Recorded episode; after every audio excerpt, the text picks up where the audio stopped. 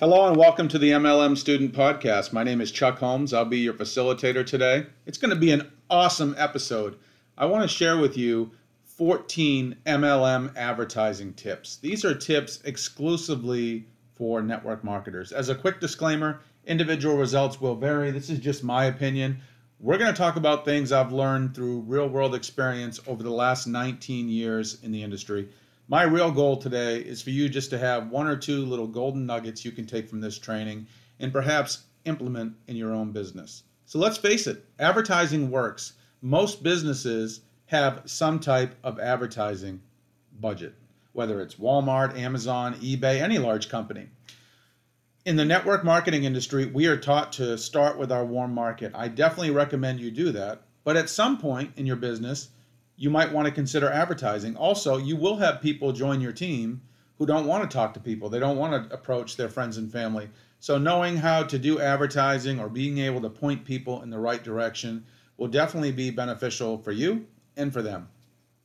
So, let's just get into this. Let's suppose you are ready to start advertising. Here are 14 things that you should consider or maybe put into your marketing mix so you can be more effective. The first one is to consider other other strategies first. For example, have you reached out to your warm market? Have you helped your team members reach out to their warm market? This would be a gold mine. If you have 10 people on your team and they each know 1,000 people, that's 10,000 potential people you could reach out to rather than spend money on advertising. I'd also recommend maybe you consider doing some free strategies such as YouTube videos, podcasts, blogging, writing articles, social media, things like that, so you can save money. If you've done that, you can now go to the next step, and that is you want to identify a target market when you do your advertising. Don't have the mindset that everyone and anyone is a prospect. Everyone has a target market. Let me just give you a couple examples. If you own a McDonald's, your target market is people who want fast food and they want it cheap. You're not trying to sell gourmet burgers, you're not trying to provide great customer service. You're giving your target market what they want, fast food cheap. If you own a Ruth Chris steakhouse, you your target market is people who want world-class customer service and they want amazing food and they don't mind paying for it. What a lot of people in our industry do is they think everyone is a prospect and they're not. I'm not saying you should prejudge people, but I am saying you should be a smart entrepreneur and focus on a target market. I think your best target market is people who are already buying a similar product to what you're offering, or people who have experience in the industry or in entrepreneurship and they're looking for that additional income. It's really difficult to try to get someone who's an employee to start thinking like an entrepreneur. It's a lot easier to talk to people who are already entrepreneurial minded, who don't mind investing money in a business, who have business connections, who understand merit based pay. That's a lot easier conversation than trying to transform someone who has never owned a business before into a business owner. The next thing you want to do, or my next tip, which is tip number three, is you want to have a written marketing plan. You do not want to just sit back at your computer or in your home office and wing it. You want to put pen to paper and you want to really identify who's your target market, What's my unique selling proposition, my budget, my goals? What's my daily action guide? I learned a long time ago that failing to plan is planning to fail. You want to write down your plan ahead of time. This doesn't mean your plan will never change, it's always going to evolve. But if you have it written down, you have something you can follow, and it is very beneficial. Tip number four is to use a two step selling process. I use this from one of my mentors, Dan Kennedy. He taught me this concept basically what you're doing is instead of just advertising your business or your product you're advertising free information. And then that free information that you're advertising that explains your product or your business. So think of it this way. Your job is to sell the sizzle and then you let the sizzle sell the steak. Your free information is your sizzle your business opportunity or your product that's the steak. You sell the free information the free information sells your business or your product. I hope this makes sense to people. So, can Chuck, can you give me an example? This is probably what most people are wondering. Let's suppose you are in a weight loss opportunity and you're trying to attract weight loss customers. One of the best things you can do is you can offer a free ebook or a free report or a free video with weight loss tips. And then in that video or in that ebook or that free report, you can talk about your product or give your contact information so people can learn more about you and the product that you have to offer. That's a two step selling proposition. It works very, very well. I hope you'll incorporate it into your own business. Tip number five is don't mention your company name. If you mention your company name, what your prospects are going to do, they're going to run to Mother Google and they're going to join someone else if they do decide this is what they want to do. They're going to find someone who has an online presence. So you really want to keep it generic. Remember that curiosity is what sells. And you don't want to give people your company name until after you've had a conversation with them. Number six is to capture leads. This is very important if you're going to advertise. What most network marketers do, they'll send someone directly to their replicated website. I do not recommend that. You want to have your own capture page so that you can generate your own leads, so you can have your own follow up process. You want to build your own list.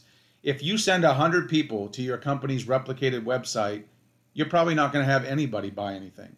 But if you send 100 people to your capture page first, you could get anywhere from 10 to 30 of those 100 people to give you their contact information. And now you can start to warm them up and follow follow up with them and build up that like, know, and trust factor. It's vital that you capture leads if you're going to spend money on advertising. Tip number seven you have to track your advertising. If you are going to spend money to advertise your business, it is in your best interest to know which ads are converting well, which ads are not converting well. So you can use a simple tracking code with with each ad that you place. Maybe it's a little three digit code. Maybe if you have a classified ad, it has a, a 999 code. Maybe if you have a Craigslist ad, it has a 862 code. These are just examples. But you want to have a code so you can know which ads are giving you the most responses, which ads are giving you the best results, and this will allow you to figure out which ads to keep doing and which ads to stop doing. Tip number eight is to advertise consistently. If you're just going to try something one time and hope for the best, don't even spend your money. You're going to end up disappointed. When you advertise, you have to do it month in and month out, at least for a year. Keep in mind, most people need to see your ad several times before they're ever going to respond to it. Think about the advertising on TV for a minute. The first two or three times you see an ad, you don't even recognize it. The fifth through tenth time you see an ad, you start to notice it. The 10th through 20th time you see the ad, you start to know the jingle by the 21st or 30th time you've seen the ad, you own the item and you actually think you made the decision to go buy it. That is good advertising. That is what consistent advertising does with your prospects. It keeps your message in front of them over and over and over and over until at some point, subconsciously or unsubconsciously, they make the decision to buy or join. Tip number nine is to be short and sweet. I like ads that are short and sweet and to the point. You do not want to be long winded. You want to have a simple headline that catches people attention. You want to have a few benefits. You want to tell people what's in it for them. And then you want to have a call to action. So, a call to action would simply be check out my website to get your free report. Call this 24 7 recorded number to hear a three minute short message and learn more. Those are examples of a call to action. Keeping it short and sweet is vital. Remember, people have a short attention span. So the more you say, the longer you talk, the higher the likelihood you're going to lose them. Tip number 10 you want to be different. Look at what people in your company, look at what people in the industry are doing, and do the opposite. Find a way to stand out in the crowd. There is a lot of competition, but if you can find a few simple ways to be different, it can really pan out. As an example, my strategy i'm the no bs network marketer. I just simply educate people. I train people. Some of those people reach out to me to learn more about what i do. That's how i am different in the marketplace. If your company has a essential oil product line just as an example you could just educate people about essential oils. You could give away free videos free reports about essential oils and then let that information sell your prospect on what it is that you're promoting Tip number 11 study other niches. If you're going to study marketing and advertising, don't just look at what network marketers do, look at what other businesses do. Keep your eye out for ads in the newspaper that catch your attention. Write down the email headlines that catch your attention. When you see a ad on YouTube that captures your attention, write down what about it is about the ad that really captivates your attention and stands out. If you study other niches, you can find some great ideas that you can incorporate into your own advertising. Tip number 12 don't neglect offline strategies. We are living in an internet world and a social media world. I get it. However, there are a lot of offline strategies that are untapped gold mines. This could include drop cards, business cards, postcards, magazine ads, newspaper ads, classified ads, and countless other things. Make sure you incorporate some of these things as part of your advertising strategy. It doesn't have to be your entire strategy, but at least a part of it. Tip number 13 consider an advertising co op. An advertising co op is where a bunch of people pool their money together, and then one person buys a lot of ads in bulk, and then they split the leads with everyone participating in the co op. This is a great strategy. If you know how to market and advertise, you can offer this service to your team to help them out because most people coming into our industry, they don't have any advertising experience. They don't know what to do, they don't know where to start, how to even create an ad. So if you have expertise in this area or if you have someone in your team or your upline who has expertise in this area, let them help you. Finally, tip number 14 is retargeting. Retargeting, you've probably been exposed to this, and let me just give you an example.